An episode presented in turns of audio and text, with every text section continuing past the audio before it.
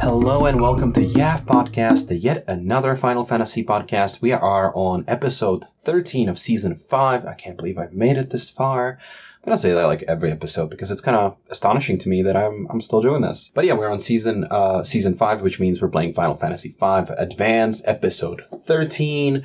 We're on the second world in this game. I think there are a total of three worlds or something like that. Uh, so we're like a good, you know, this is the middle act uh, of the game, I suppose. Uh, in the previous episode, um, we got stranded or we got captured and when uh, we were stuck at Exdeath's castle. Um, and then we got freed. And as we were, um, as Galuf and the rest of the party, Galuf reunited with the rest of the party um, while trying to save the rest of the party from Exdeath's castle. Um, then we have the entire full party back together and they ran off uh, toward Galuf's castle. And then we fell down and got lost in a weird way. We start the episode where I guess we start start this part of the game with um, everybody's actually on top of this like um, little hill or something. It, the geographics of this are not making sense to me actually.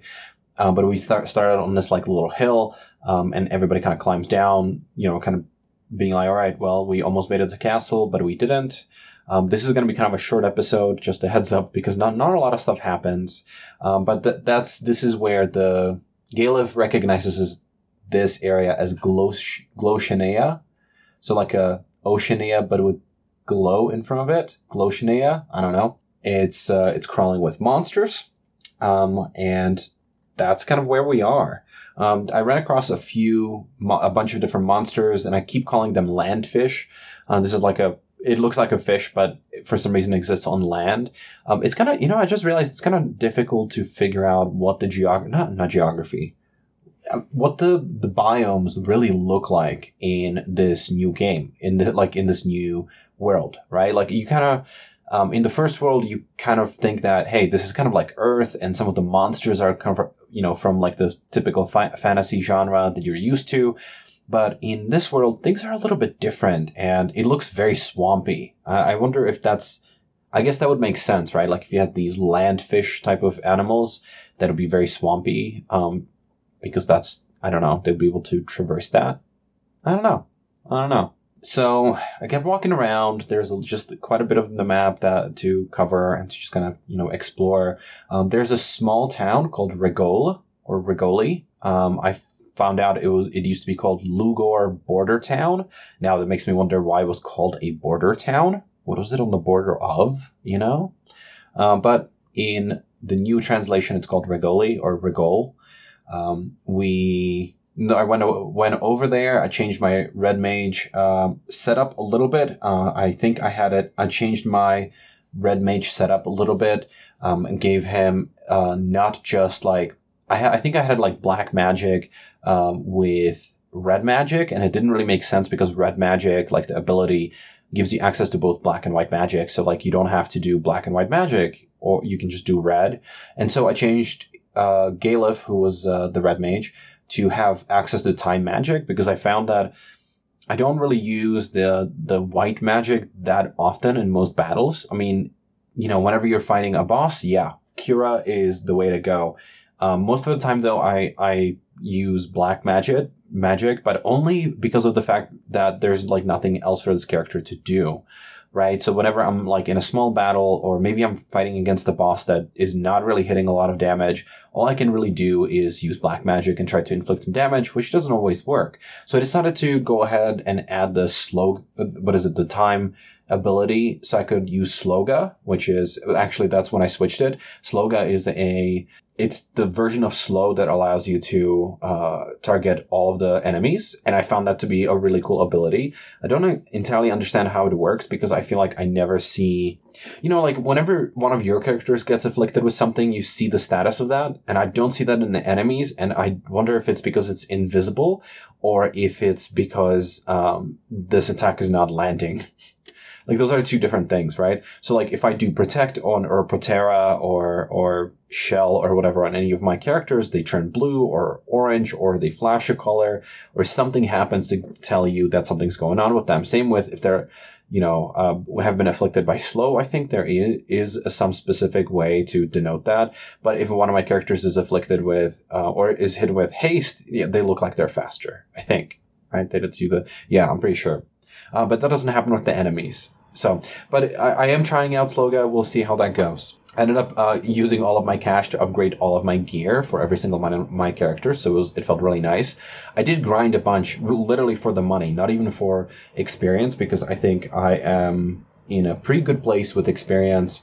Uh, we find out from a an NPC about the Cornago Gourd, which is some kind of I don't know, item that allows you to catch monsters. And the thing that popped into my head was that, I don't know, this was like 1995.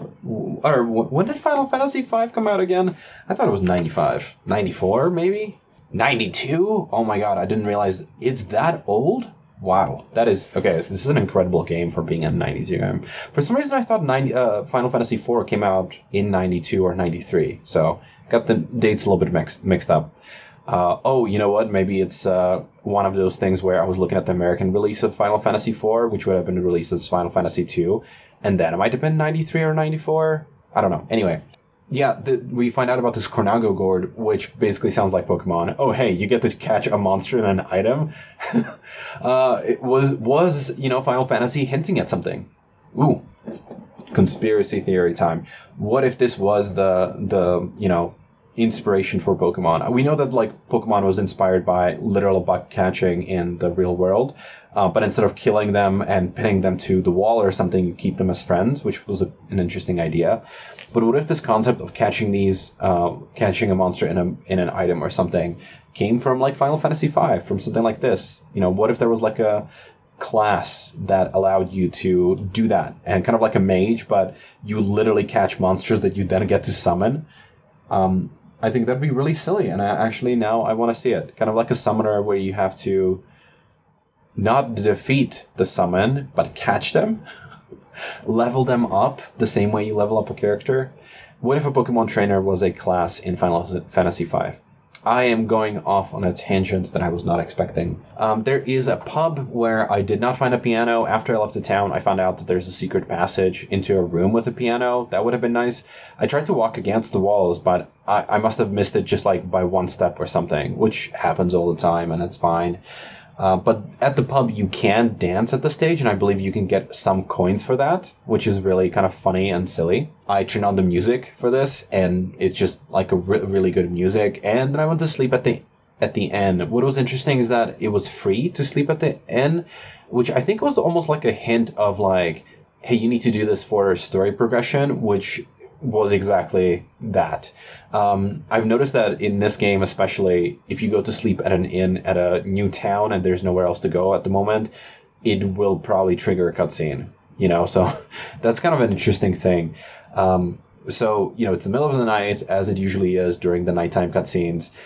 Galuf disappears. Bart tries to find him, and it's like a really quiet night. And kind of he walks around the town, and finally we find Galuf at the bar drinking. He's drinking Roge Regoli's Regol's brew, which is like a special drink from this area. Uh, and it's kind of like a funny thing. You can't, I believe you can buy the drink. I'm not 100% sure, but we do find out uh, that it's just like a really local drink. Um, at first, I thought Galuf might be an alcoholic, but it turns out, nope, just needed to go sit down for a drink for a little bit. So Bart joins him. They chat. They talk about Bart's coming and how like it's a permanent decision to stay on this world. And so they have like this bonding moment. And I'm really appreciating these cutscenes that are about bonding the characters in the party, especially like kind of two strangers, right? Like in Final Fantasy IV, I can't think of a situation where you would have like two sec. I don't want to say secondary, and they're not secondary, but like yeah, like in if you had a bonding moment, but it wasn't with Cecil, it was like two other characters and two characters that didn't know each other at the beginning of the game. Like I don't remember any anything like that happening, and so it's really nice to see like this more of a partnership fostering between all these different characters with all these uh, cutscenes, we do see Bart being kind of like the lead. I mean, he was the first character that you got to control, but still, it uh, I don't know. I don't know. It's really nice. I'm, I'm enjoying it. Um, then there's the next day. I decided to go venture out. There's a sealed uh, castle I decided to skip it. I wrote it down in my notes that I'm skipping it, and then I went to grind for a bit, and that's when I, I went back to Regol like several times, and I believe there was a character that said, "Hey, that sealed castle, you should skip it. Like you should not go there." And I believe the guide said the same. So it's really funny that I already had like that intuition of like, "Nope, I'm skipping it. Like this is not a place to go." I do wonder how powerful like the the, the future like how powerful powerful the monsters are when I visit that area in the future and how soon I should visit it. That, those are like a few questions about it. I was also thinking about the the how in Final Fantasy One uh, there was like a fun quirk of the game where in several sections of the game there were either highly powerful monsters or um, high encounter rate areas. I, if I remember correctly, in Final Fantasy One, there was like a peninsula. There was a peninsula with extremely high level enemies. It was a really cool hack because like you could go into that area or and you could keep grinding in there. So like it allowed you to over grind in the area without exposing yourself to too much danger. Uh, it did take a while to to grind up to the level to be able to step onto that pen- peninsula and survive uh, a battle, but you know that's another you know, that's another question. It's come sl- slightly separate situation. There was also like the hallway of the giants, if I remember correctly, which were like these high power, powerful giants, and every step that you took was a an attack, and so you had like a succession of very, you know, slightly challenging but experience worthy um, battles against these giants, and you were able to level up really quickly. Um, pretty much as soon as you came down the ladder to get into a cave. So that was in Final Fantasy One. I'm wondering if something like that is in Final Fantasy Five, or if like the sealed castle is more of a formalization of the situation. Like, hey, here's a high level area. Um, you know, you have an NPC in a town that says like, hey, you should probably skip this for now. I believe it was an NPC that told me that. And yeah, so I wonder if that's like a, the formalized version of, of this quirk in Final Fantasy One. Next, I ended up walking a bunch, and I found I ended up walking like south, and I went east and then north, and there was a valley, uh, and then there has the inside of the valley is a forest you can enter. As soon as you enter, we scare off a Moogle. So Moogle is a recurring character, and I don't remember when it started. I don't remember it being in Final Fantasy II. It was in Final Fantasy III 3D, but that doesn't mean that that's where it started. So I'm guessing it probably started in Final Fantasy IV, though I don't remember much of Moogles in Final Fantasy IV. Moogles are these like little creature. I don't know what to call them. They're like forest creatures. They're like these big squishy forest creatures. Little, I don't know. Not not like Totoro. Maybe but they're like I think white and pink or something. I don't remember. They look kind of funny. Um, look them up. Uh, we ended up scaring it. It runs off and then it falls underground. And um, my first thing that like went into my head like, is this going to be another ancient structure like the one that was created by the Ronka in the first world? Like, what if the the Ronka actually traveled acro- across worlds. And like one of our introductions to the Ronka ancient ruins was that when Ga- was it Galuf? No, Sid and Mid fell down a hole in a forest and found themselves in the ancient structure. Uh, in this situation, no.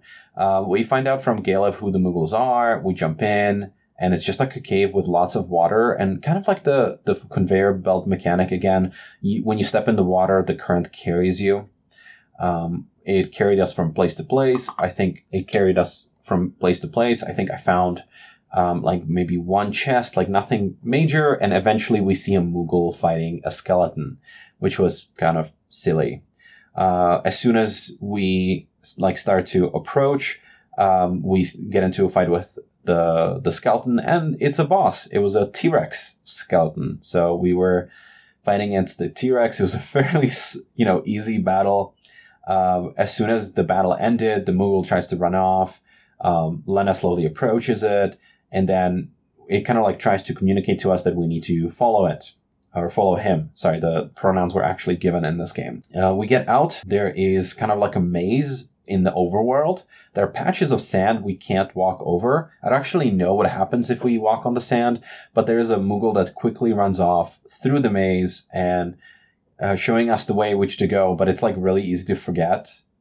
But it, it, was uh, it was actually really easy. Uh, and it turns out there weren't like that many different places to go. There weren't a lot of like random encounters, but we then find the Moogle village in, in surrounded by like the circle of mountains in a huge forest. Just like this really awesome area. Like this is where I would uh, expect, you know, elves or something to to live. Just like in this huge forest surrounded by mountains where you have to cross like sandy fields in order to get there, like extremely secluded place.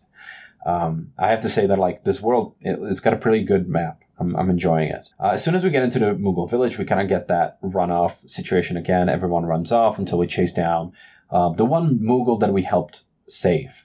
Uh, and as soon as we chase him down, he gives us uh, six chests. Like he walks us inside of a tree where there's a home, uh, and tells us to you know you know get whatever we want. And there were just like a bunch of different things in there. I don't know. I don't. I think there was one chest with like one gil and another chest with ten thousand. Uh, so and and I think there were a couple weapons and nothing that really sticks in my head. Now I ended up walking around. The Moogles didn't like. I think they like they were running away. They didn't want to really interact with me. I went to one house and there was a Moogle costume, so I ended up putting it on. And there's a Moogle in another house that is enchanted by us. They really like the way we look, you know, like we're, we're, they've got the hots for this Moogle, for this Moogle costume, and they give us the Elven Mantle, which is another thing, and I don't remember what that is. We then trigger a cutscene and we find out something that I didn't know, and now it actually makes the Final Fantasy III Moogles actually make a lot of sense uh, based off this game. You know what? I think I bet Moogles came from this game. You know what? You want to know why? I'm gonna I'm gonna say it after I do the big reveal here. Uh, so we trigger a cutscene. Krilly is in the castle. There's a Moogle, and we find out that Moogles can talk across big distances. So Krilly takes uh, goes to take the Wind Drake. We find out that like, I think the Wind Drake was just like not feeling well, which kind of sucks. But you know the Wind Drake went anyway. Uh, and then we find out that all Moogles communicate through tele- telepathy. Telepathy? Telepathy. Um, so they let Krilly know when Galuf and everybody else showed up. The Windrake tells them that he can't make only one trip. Uh, so Krilly flies over to us. We get this really beautiful view of the land and the um, sprite of the dragon flying at us. Like it's a really beautiful cutscene. Krilly lands, picks us up, and we then fly over to Galuf's castle. And that's kind of it for the story in this episode. But yeah, so Moogles can communicate across distances. Moogles were in Final Fantasy IV, if I remember correctly, were no Final Fantasy III. It was Final Fantasy III where, where the Moogles were um, could communicate across vast distances and deliver um, letters from like the people that you know. And it never occurred to me like, hey, how do they even communicate with the letters? I always thought, oh, maybe it's like some weird service that we just don't understand. Maybe anytime we land the ship, um, you know, they somehow communicate with the villagers nearby. Or like, I never really thought about why in Final Fantasy III the Moogles could deliver letters. And then we find out that it's they're they're they're telepathic they can just communicate across large distances anyway. Like it's not a that's their special ability. And in Final Fantasy III, the 3D version remake, right, they utilize this ability to create a postal system, which is neat. I don't know why, but I've like never thought about it. Like you think about telepathy, people even you know think about like people being able to communicate across vast distances. But several um, for us, it's it's a given because of the internet, right? But in a fantasy world, just give me an idea for a story. This this could write write a really good story. Like imagine a some specific people that have this one special ability of being able to communicate with each other across vast distances. What would you use them for? Or like what would these people excel at? Of course like be using that ability being a conduit for that like discussion. Like I, I don't know that that feels like it would create a really fun story of its own. Anyways that's that's kind of it for the story. I do i am wondering now about Regoli or why it was called a board what is it called? A border town? Um, whether it has anything to do with the sealed castle I do want to check out the sealed castle. I hope it's not like a side quest. I'm gonna go look it up. It doesn't look like it's a side quest. Is it an optional area? I don't know. I do want to go check it out. I want to wonder what's uh, what's in there. I'm enjoying exploring this new world. It it looks and feels just like different than the first world, but still similar enough where it's not, you know, I don't know, it, it, where it doesn't like flow against the flow of the game, if that makes sense. I yeah, and and that's that's it for now. I think we have a few more episodes remaining in World Two, so I'm guessing next episode things are gonna ramp up a lot. Uh, if not next episode, then the one right after that. Um, that's like it should be ramping up. We should be getting to the point where we have the typical false ending uh, in the games, uh, which I'm guessing that okay, yeah, you know what? Uh, time for predictions. So I need to structure these episodes better. I should like write it down and like literally have a section for predictions. I have a prediction. Um, there is the the usual idea of a false ending in Final Fantasy games um, when Final Fantasy two. So I mean, spoilers for the games that we've already played. But Final Fantasy two, you know, you have you defeat the Emperor. That's one false ending. You try to defeat um, the Dark Knight, whose name I can't remember right now. That was a false ending, and then the real ending was fighting against the Demon King, being the Emperor who fought through hell and became a Demon King. Like, wow, what an evil person. Um, and yeah, so that was the false ending. Final Fantasy One, the false ending was gathering all the crystals, right? Or like freeing all the crystals. The real ending was uh, killing that one dude that became Chaos. In Final Fantasy Three, you think getting off the continent is the ending, but that's a false ending. Um, you know, in Final Fantasy IV, we have the false ending of defeating Golbez, right? We then find out about Zuma or Zumaraga, whatever his name was. I don't remember the the final boss's name, which sucks. But you know, the false ending was, "Hey, I'm gonna go defeat Golbez," right? Or like, "I'm gonna go defeat the Giant of Babil," or whatever, whatever that is. And so I think our false ending here will be defeating Exdeath because Exdeath so I thought that like, wow, you know, the the final boss is revealed to us all the way at the beginning of the game. But my prediction now is that this is like the false final um, boss. You know, I think that Exdeath, you know, Exdeath showed up. We had the first mentions early on in the first world, in the first few episodes. Uh, we found out that's why the crystals were shattering, right? That propelled the story of the fir- entire first act. In the second act, where we're at right now, we're we fought against Exdeath at the beginning. We're kind of like gathering supplies, getting our things in order. Uh, I don't want to ruin like the next episode in this, but like we're doing all these different things, you know, which is ho- hopefully going to culminate in the battle against Exdeath for a second time in Exdeath's castle. Exdeath's castle had a lot of locked doors. I'm pretty sure that they're like plot driven locked doors. You know, you can't get there right now anyways. You can't get, you know, at this point of the game, you can't get, um, to Exdeath ca- Castle. Uh, so yeah, that's my that's my prediction is that I've been duped again, and Exdeath is our false boss, our false first false ending, right? Um, and I think at the big like in um, Final Fantasy, not Final Fantasy one, in the first world of Final Fantasy V, I don't think we had that false ending because we knew the whole time we'd be fighting against Exdeath, like I said from the beginning, from the first three episodes. So that's it. Uh, I hope you enjoyed this episode. Why don't you tell your friends about it? I've got a pretty good listenership right now, like good 20, 30 people, you know? So maybe if you tell your friends, they'll start listening too, and I'll get encouraged to make more episodes, maybe even bo- bonus content. Uh, or, or I'll be encouraged to actually pay somebody to edit these episodes and focus more on the content and more on the gameplay and less so on, you know, whatever it would be an encouragement to do more for this podcast. I would appreciate any kind of like review, sharing to social media. And you can follow me on Twitter on twitter.com slash yaff podcast. It's Y A F F podcast. See you next time.